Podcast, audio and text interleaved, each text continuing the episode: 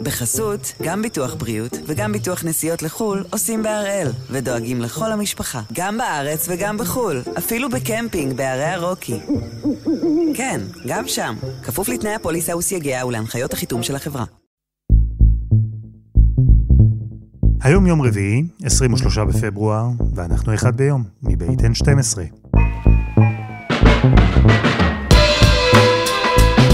אני אלעד שמחיוב, ואנחנו כאן כדי להבין טוב יותר מה קורה סביבנו. סיפור אחד ביום, כל יום.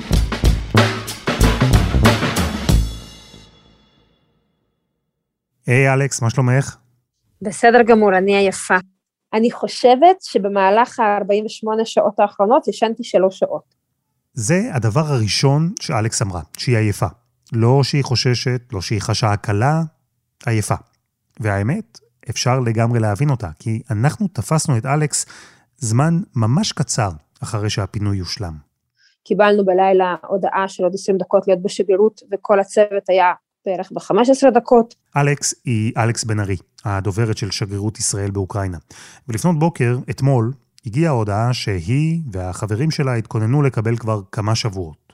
מתפנים.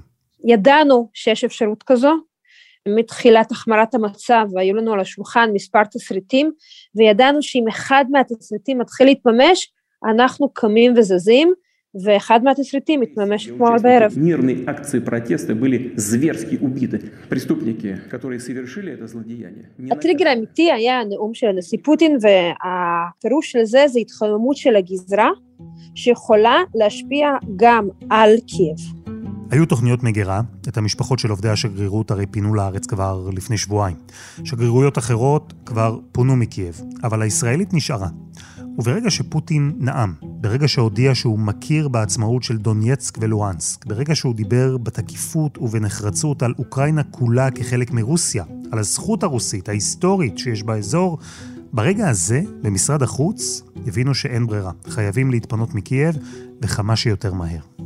כל המזוודות שלנו כבר מזמן היו ברחבים, פשוט התחלנו לנסוע לתוך הלילה, והיום, בתחילת היום, בצהרי היום, בשלי היום, הגענו ללבוב, השעות קצת התבלבלו לנו. זה מוזר, כי לבוב עם עיר הנופש, ולהיות פה במצב כזה, זה כמובן איזשהו דיסוננס מאוד מאוד גדול. אלכס לא נכנסה לפרטים, אבל אנחנו כבר יודעים כמה מורכב זה לפנות שגרירות. כי צריך להשמיד מסמכים חסויים, צריך לארגן את הכל, והכל בזמן מאוד מאוד קצר. וגם ברמה האישית, צריך לעזוב את הבית, בקייב, כשברקע הדיווחים שהבית הזה, שקייב כולה, אולי יהיו מקומות מאוד שונים, כבר בקרוב.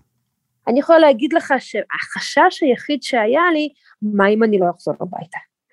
כמה ימים לפני הפינוי, פתאום מחלתי לארוז עוד מזוודה, מצאתי איזו מזוודה קטנה בארון, ולקחתי צעצועים של ילדים, מצאתי כוסות קידוש שסבא רבא שלי העביר לאימא שלי עוד מברית המועצות, זה משהו מטורף, אמרתי, אני אקח אותם איתי, למה בלבוב אני צריכה כוסות קידוש שסבא רבא שלי, אני לא יודעת, אבל באותו רגע זה מה שהרגיש לי נכון לעשות.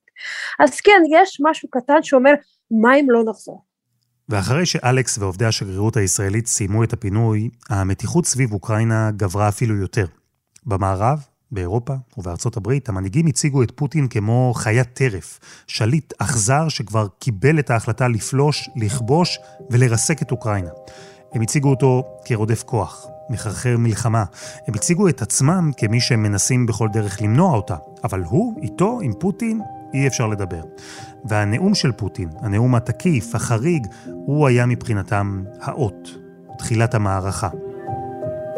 אז הפעם ננסה לעשות משהו קצת אחר, כי אנחנו באופן טבעי מסתכלים לא פעם על הסכסוך הזה מנקודת המבט המערבית. אבל הפעם נשנה גישה, ונסתכל על מה שקורה באוקראינה מנקודת המבט של הרוסים, ובעיקר של רוסי אחד.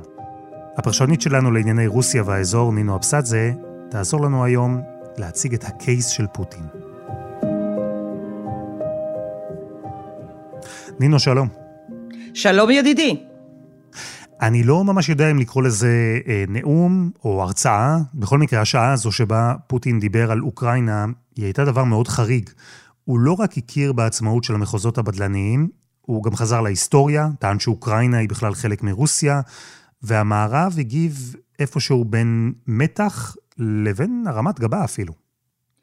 חריג, אתה צודק אלת, כן, אבל שונה מפוטין שאנחנו מכירים כבר עשרים ושתיים שנה, לא הייתי אומר את זה, פשוט קצת הבעיה שהמערב כל ה-עשרים ושתיים שנים הללו מנסה לקרוא את רוסיה דרך הספר האמריקאי, ומה אפשר לעשות שזה מודל בטוח לכישלון אחד טוטלי. פוטין לא השתנה, אבל גם המערב לא ניסה איכשהו להבין מה מתרחש ברוסיה, כי תראה, מה שרואים מכאן, הכוונה מלונדון, מניו יורק, תל אביב או וושינגטון, לא שלא רואים ממוסקבה, אלא ההפך הגמור מתרחש ומתוכנן במוסקבה. הנאום כמובן, זו הייתה הצגה הכי גדולה בעיר, ואם אתה שואל אותי מה השתנה בלילה הזה אחרי הנאום, התשובה היא חד משמעית, שום דבר כמעט.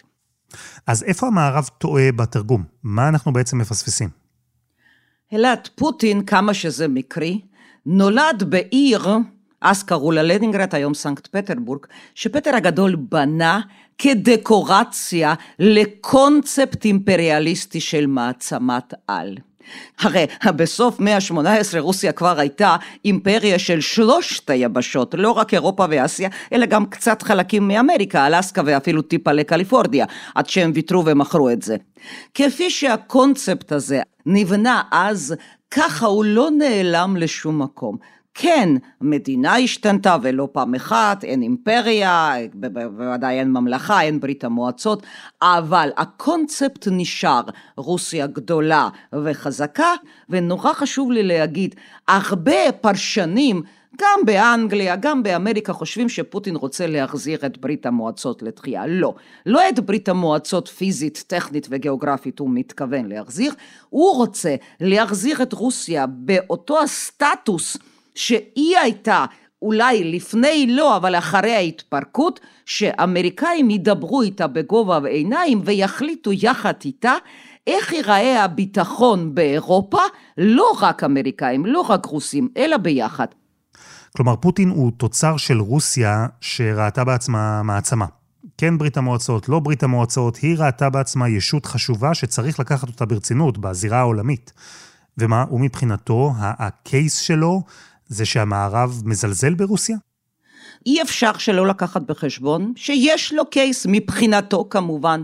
הוא בא ואומר, תקשיבו, לרוסיה מאז פטר הגדול, מתחילת מאה השמונה עשרה, הייתה רצועת הביטחון גדולה ומובטחת, שהם בנו לעצמם, הרוויחו, השיגו בדרך לא דרך, דרך כיבוש השטחים, אוקיי, הייתה רצועת הביטחון בזמנו. הבנתי, במילים אחרות פוטין אומר, מאז ומעולם לרוסיה הייתה רצועת ביטחון, אותו מרווח בטוח שבין המערב לבין רוסיה חוצץ, אין פה משהו חדש. והמערב, כך לפחות פוטין רואה את זה, הוא לא מתייחס אליה כמו שהיא רוצה שיתייחסו אליה, ברצינות. אבל אם נסתכל על ברית המועצות, על הסובייטים, הקומוניסטים, המערב תמיד ראה בהם איום, איום רציני. הרי זה מה שהוביל להקמת ברית נאטו. זה נכון. וכך הם בנו רצועת הביטחון השנייה ועוד יותר חשובה להם, לברית ורשה. נזכיר כאן שברית ורשה זה נאטו הסוציאליסטי, זה הברית שהוקמה כנגד ברית נאטו המערבי הקפיטליסטי, כן, באותה תקופה. כל מזרח אירופה כמעט בברית ורשה, וזה רצועת הביטחון בין רוסיה למערב. בין רוסיה לנאטו יש את ברית ורשה. ברית המועצות מתפרקת, בזמן ההתפרקות ואחרי זה לרוסיה הדמוקרטית, ההולכת ומתחבקת עם העולם בתקופתו של ליברל גדול בוריס ילצין, ניתנו הבטחות. שאוקיי, אתה רק תסגור את ברית ורשה, אנחנו מבטיחים לך שאנחנו לא נתקדם מילימטר מזרחה, לא נתקרב לרוסיה. מה שאנחנו ראינו בינתיים במצב הגיאופוליטי, שמזרח אירופה כולה, ולגמרי בצדק מבחינתה, רצו אחד מדינות אחרי השנייה יותר מהר, כדי להתקבל לנאטו ולאיחוד האירופאי, ועוד פעם, א', זה זכותן, הם מספיק סבלו תחת השלטון המוסקבאי הקומוניסטי, עכשיו הם רצו, רוצים להיות יחד עם הברית נאטו.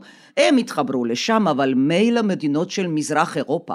פוטין רואה שבקדנציות שלו, פעם אחר זה אחר זה, אחרי מדינות של מזרח אירופה, נכנסות לנאטו גם שלושת המדינות של ים הבלטי, ליטא, לטביה, אסטוניה. שלושת הבלטיות, הם היו רפובליקות של ברית המועצות, עוד זה איכשהו מוסקבה הייתה מוכנה לבלוע את העצם הזה, את הסיפור הזה ולעצום עיניים. כלומר, פוטין, או הקייס של פוטין, ליתר דיוק, הוא שרוסיה תמיד הייתה מעצמה, וזה שהיא שואפת להיות כזו, זה לא דבר מפתיע, וזה לא דבר חדש. והמערב, ככה הוא רואה את זה, הוא זה ששיקר לרוסיה, הוא זה שלא פירק את ברית נאטו אחרי שברית ורשה התפרקה, הוא זה שהמשיך להרחיב את ברית נאטו גם אחרי שברית המועצות התפרקה, וזה מתאים לאותה תחושה שאת מדברת עליה ברוסיה, שאו מזלזלים בהם, או הופכים אותם לדמון הגדול. רוסיה התרגלה במהלך מאות שנים, ובמיוחד בשנים האחרונות היא התרגלה, שהמערב לא משנה מה היא תעשה, רואה בה ילד או ילדה רעה של העולם, אלא אם כן, היא מתנהגת כמו אותו עשור ליברלי, פרו-אמריקאי, פרו-מערבי, פרו, לא יודעת, פרו, פרו כל מה שתרצה, פרו-ליברלי מאוד של בוריס ילצין, שהלך ורצה להפוך את רוסיה לאמריקה דוברת רוסית. אמריקאנסים ורוסיינים, это относится, конечно, и к Аляске. ואז אומר פוטין, תקשיבו חבר'ה, במקום תודה שאנחנו הרוסים נתנו לכם לפרק את חומת ברלין ובמו ידינו פירקנו את ברית ורשה, מה שאנחנו מקבלים עכשיו שנאטו כל יום שעובר מתקרב ומתקרב לגבולותיה של רוסיה, ובעצם לא הרבה מדינות גדולות וחזקות בעולם היו אוהבות את זה, אבל רוסיה רואה את עצמה כשווה בין השווים, ובוודאי ובוודאי היא רואה שאת הסדר העולמי באירופה היא יכולה לעשות יחד עם האמריקאים ולא בשום צורה אחרת. ככה הם רואים את זה. אתה יודע, במשפט אחד, מה פוטין רוצה מאוקראינה? הוא רוצה בדיוק מה שקנדי בזמנו רצה מקובה. קנדי בצדק רב מבחינתו לא רצה לראות טילים סובייטים מתחת לאף של אמריקה הגדולה. צדק מיליון אחוז. מה אפשר לעשות שהיום פוטין, בדיוק כמו קנדי, מבחינתו כמובן, לא מבחינת אמריקאים, לא רוצה לראות טילים של נאטו מתחת לאף של רוסיה. השתכנתם? חכו, כי הקייס של פוטין עוד נמשך. אבל קודם, חסות אחת וממש מיד חוזרים.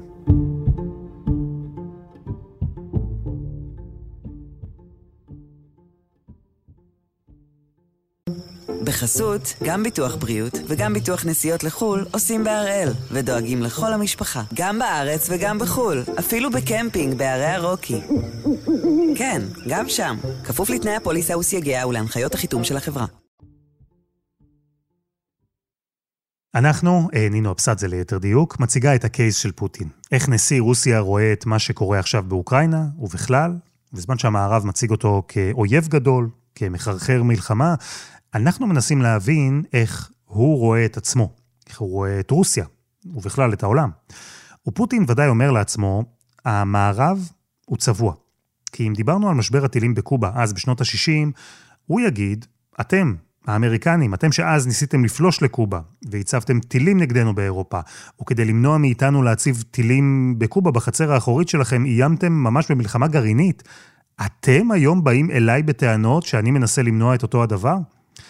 נינו, את הדבר הזה, בבלים אחרות כמובן, הוא ניסה להסביר אי פעם למערב, לדבר באופן הזה עם העולם? אני לא חושבת שהוא בכלל אי פעם ניסה להסביר את זה, כי לא צריך להסביר את מה שאתה שאלת, כנראה זה כבר נמצא ב-די אן איי הרוסי, הם התרגלו איכשהו, אלעד, הם מצד אחד, אני אגיד לך מה מתה, הם חלק מהציביליזציה האירופאית, לטוב או לרע, נראים כמו אירופאים, מתלבשים כמו אירופאים, מתפללים כמעט כמו אירופאים.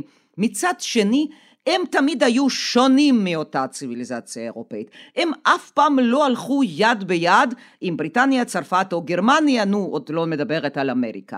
כלומר, ושוב, אנחנו מנסים להסתכל על העולם מהעיניים שלו, של פוטין.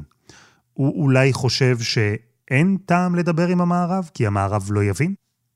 פוטין בתחילת דרכו, שאף אחד לא ייחס לו שום חשיבות בכלל, נסע להיפגש עם ג'ורג' דאבליו בוש, ואמר לו, תקשיב, אני כמו כל קודמיי, עכשיו רוצה להצביע על הסכנה העולמית, כמו שסטלין אמר על היטלר, כמו שאלכסנדר אמר על נפוליאון. תראה, נולדה מתחת לאף שלך במזרח התיכון, סכנה הגדולה, קוראים לה טרור האסלאמי ואל-קאידה. בוא נאחד כוחות, נשמיד עכשיו את הסכנה הזאת לפני שיהיה מאוחר מדי. מה הוא קיבל במקום?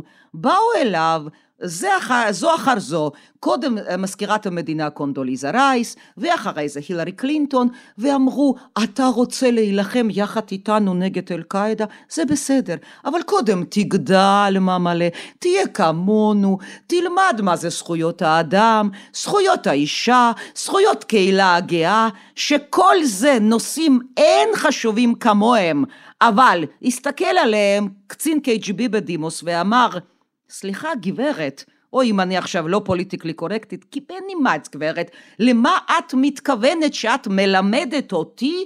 אני הרי לא בא לחנך אותך מה את עושה באמריקה, בואי דברי איתי בגובה העיניים. תכלס נדבר מה עושים עם אל-קאידה, אז במקום זה ניסו לחנך אותו, הם התרגלו שדיאלוג בגובה העיניים לא קיים, ואז בסוף מה הם מסבירים לעולם? מה שאתם, העולם, הנאור, הדיפלומטי, הדמוקרטי והעשיר, פי מיליון מרוסיה, מה שאתה העולם לא מבין דרך המוח, אין לנו דרך אחרת, אלא להסביר דרך הכוח. אוקיי, אז פוטין לא אמר לעצמו אז, באותה פגישה, הם האמריקנים כל כך מתעקשים לחנך אותנו, לשנות אותנו, שהם אפילו מוכנים להתעלם מהצעה לשיתוף פעולה, שהוא בכלל גם באינטרס שלהם. ושם, באותו רגע, פוטין אולי הבין שמבחינתו אפשר ועדיף להשתמש בכוח, כי לדבר הוא לא יצליח. ואנחנו מסתכלים על העולם מנקודת המבט שלו. אבל בסוף אי אפשר להתעלם מהעובדה שפוטין הוא גרם לא פעם לחוסר יציבות. נניח המלחמה בגיאורגיה.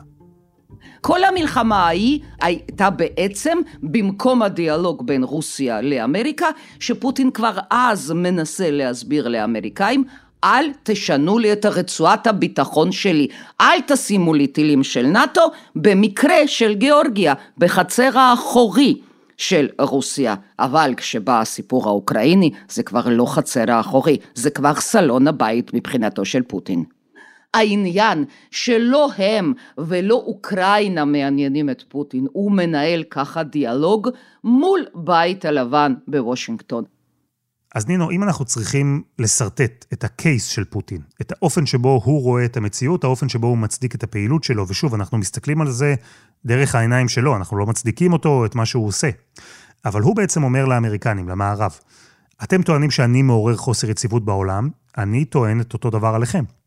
אתם טוענים שהסיפוח של קרים לא חוקי, אז גם בצד שלכם יש מדינות שהשתלטו על שטחים שנויים במחלוקת. אני אמרתי לכם מההתחלה שבדיוק כמוכם אני לא אהיה מוכן לקבל טילים של המערב על הגבול, ואתם ממשיכים. וכשמנסים לדבר איתכם אתם לא מקשיבים, אלא קופים את דרך החיים והערכים שלכם, ועוד אתם עושים את זה בהתנסות ובזלזול. זה הקייס.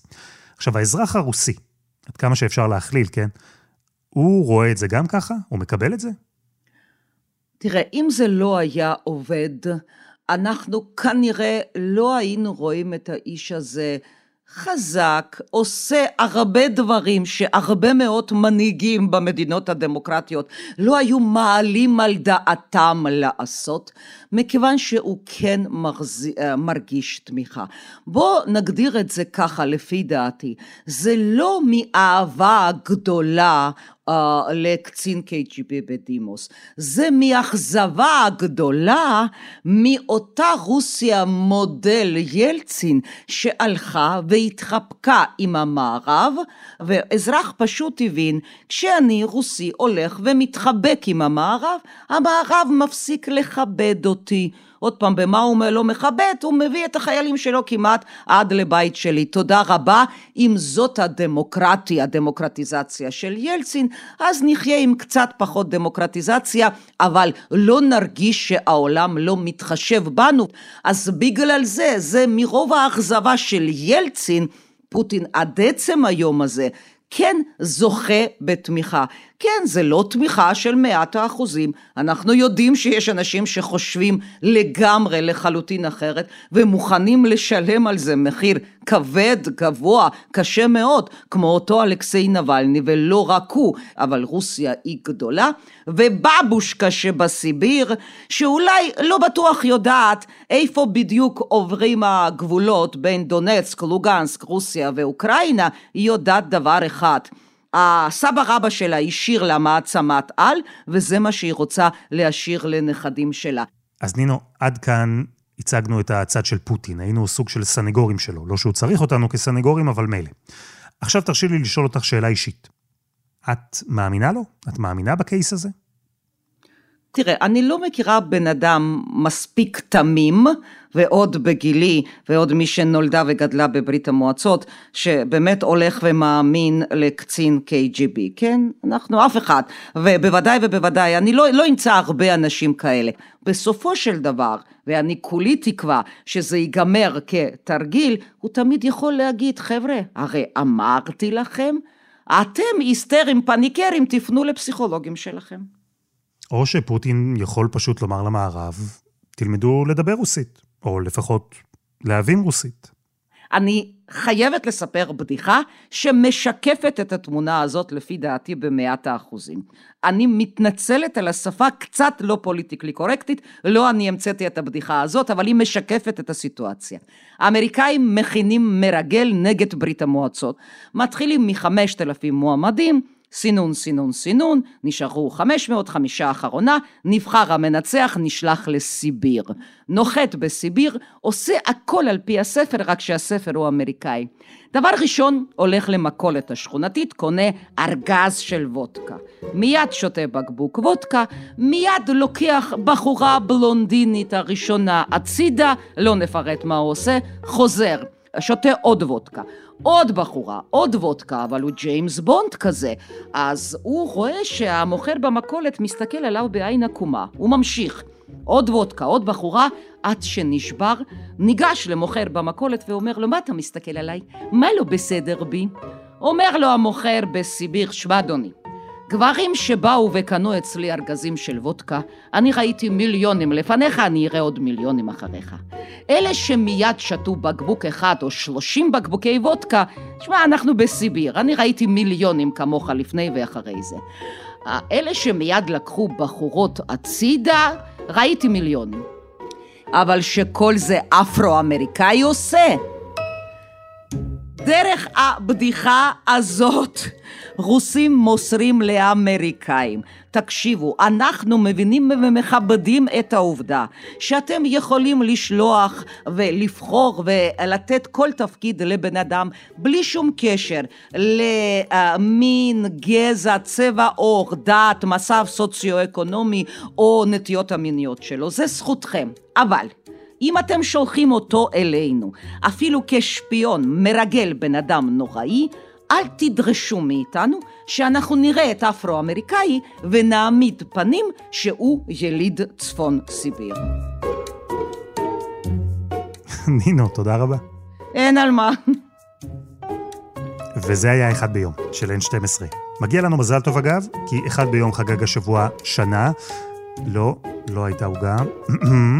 אבל כן הייתה המון התרגשות והכרת תודה לכל מי שהפך את אחד ביום לחוויה כזו שמלמדת אותנו בכל יום מחדש, ובמיוחד תודה גדולה לכם, המאזינות והמאזינים שמצטרפים אלינו בכל יום למסע. אז תודה על שנה נפלאה, אנחנו מסתכלים קדימה לעבר שנה נפלאה אפילו יותר. העורך שלנו הוא רום עתיק, תחקיר והפקה עדי חצרוני, רוני ארניב ודני נודלמן, על הסאונד יאיר בשן שגם יצר את מוזיקת הפתיחה שלנו, ואני אלעד שמחיוף, אנחנו נהיה כאן שוב גם בשבוע הבא.